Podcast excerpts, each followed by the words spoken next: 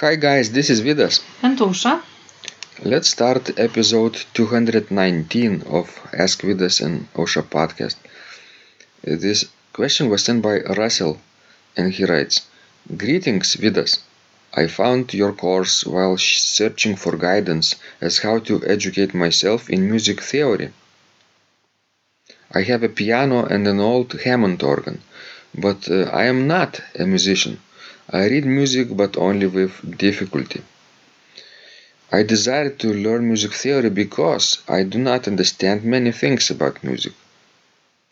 Most importantly, would a given piece of music have the same feel if transposed to a different key? For example, why did Bach choose D minor for the Toccata and Fugue BWV 565? And C minor for the Passacaglia Fugue BWV 582. Would music written all in the same key be boring or tiresome? Or does the key, other than major or minor, enhance the effect of a particular piece of music?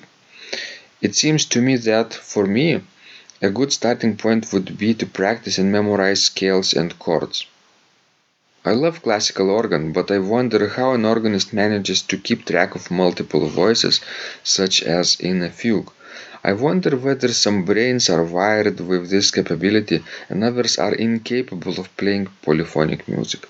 By the way, are organists typically ambidextrous? At age 70, I do not expect ever to become proficient on the organ, but I do find your instruction enlightening and welcome. Russell.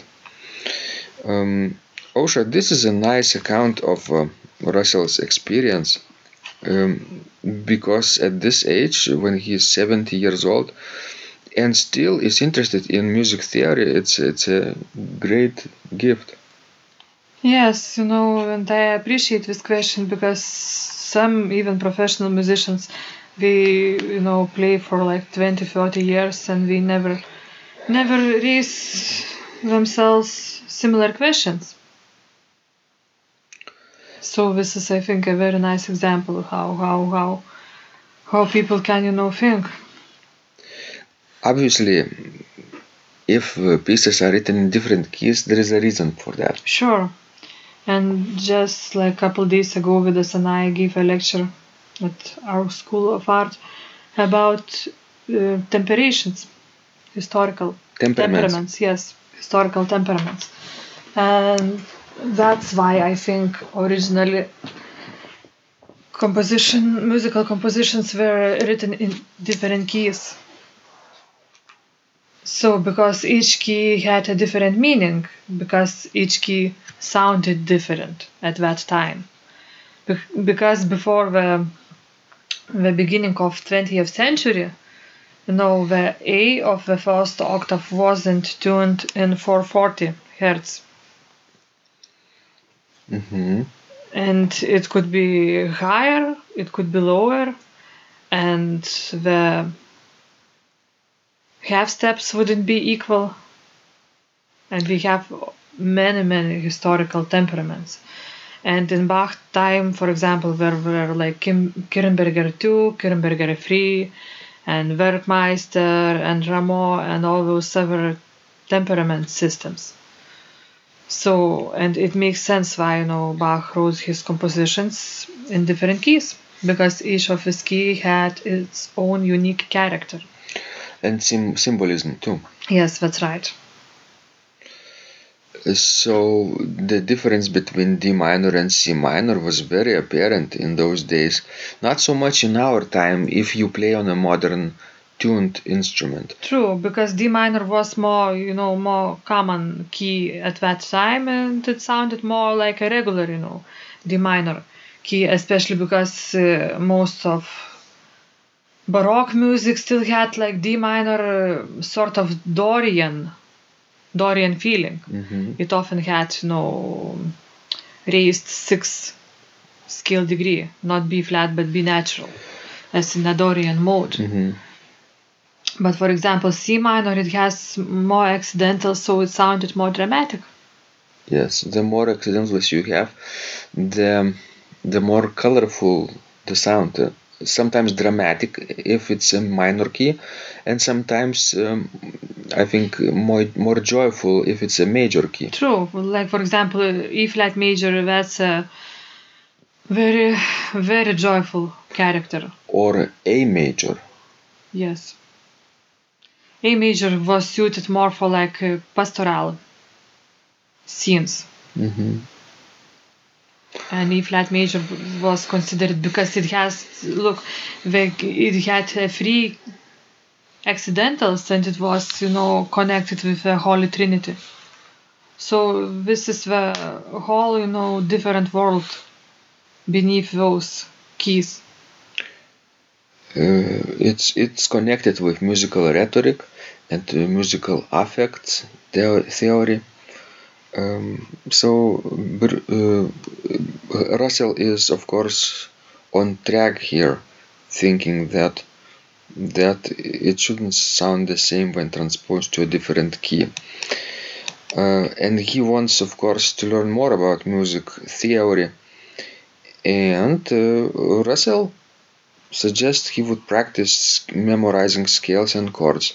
That's one of the first probably steps, also, right? Yes, I think it would be helpful. Not only it will improve his own technique, but um, his own knowledge of other keys and system of circle of fifths. Things like that will help him understand how pieces are put together. Uh, he should not stop here though, even if it's um, a slow practice. But I think in in not too distant future he will be able to expand his knowledge into, let's say, cadences, mm, modulations, That's right. things like that. Um, um, and then the last part of his question is really intriguing. Uh, Russell asks whether some brains are wired for uh, understanding and playing polyphonic music and others not. I think maybe for some people it's easier than for others, but I think for everybody it's quite hard and it needs some special training and it needs time. But for some people it's easier than for others. That's true. Who can who can coordinate and do thing, two things at once?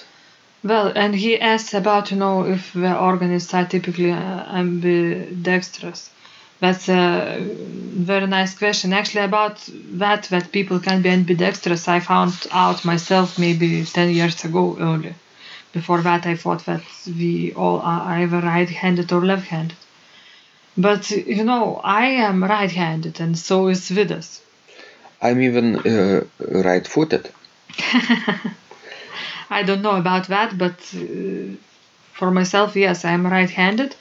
But since uh, you know I play starting from the age of five, in time over the years, you know, I think I improved my left hand enough. hmm For example, in the summertime, sometimes I go, you know, to the forest to pick up some berries. For example, lingon berries or blueberries, and I can do that equally well with both hands. And like other members of my family, you know, are wondering how I can do that so well. And if, I think it's part because you know I play the instruments all my life, hmm organ, piano. So, Uh, I also eat uh, berries with both my hands. but I'm telling you about picking them. oh no, it's um, I prefer eating to picking.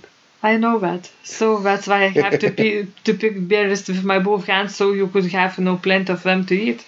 Yes, big uh, stomach.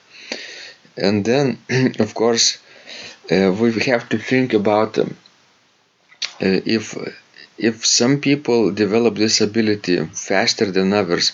What about Ausra? Your parents can they use both hands equally well or not? Mm, well, probably not. Not so much. Not so much, yes.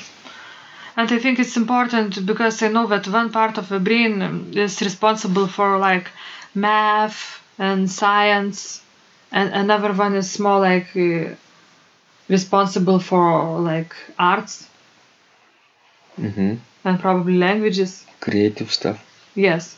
So, mm, and it's important that you know if you are right-handed, that you know you would work more on your left side of the brain, and vice versa. So To compensate. yes. Mm. So I think for right-handed, it's a good way to probably learn arts.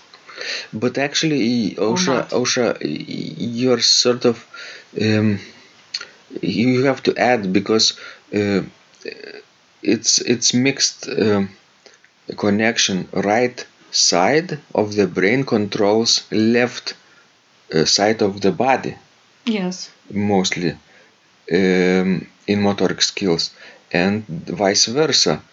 Right side of the brain controls left uh, hand for That's right. example, more. Uh, so, what does it mean? I think you have to do both things at at the same time. Sometimes improve both hands um, to coordinate both both both hands. It's it's wise to develop these skills, especially in organ music, because we have so many melodies moving independently at the same time. That's true, and that's I think it's so you know well to play the organ. It's so beneficial to play the organ because it you know it it keeps your brain in a good shape.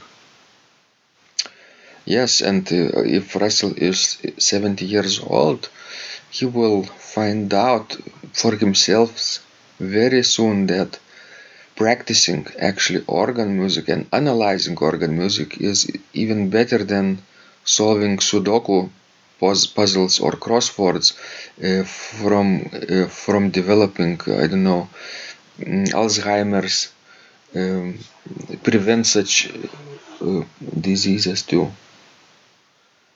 Uh, to it's like al- always uh, engaging your brain always exercising your brain when you play the organ. True. wonderful. Thank you guys for uh, listening to us and uh, for applying our tips in your practice we hope um, this has been helpful to you and we also hope to receive more of your questions uh, to help you f- grow further. This was Vidas And Ausra, And remember, when you practice and share your art, miracles happen.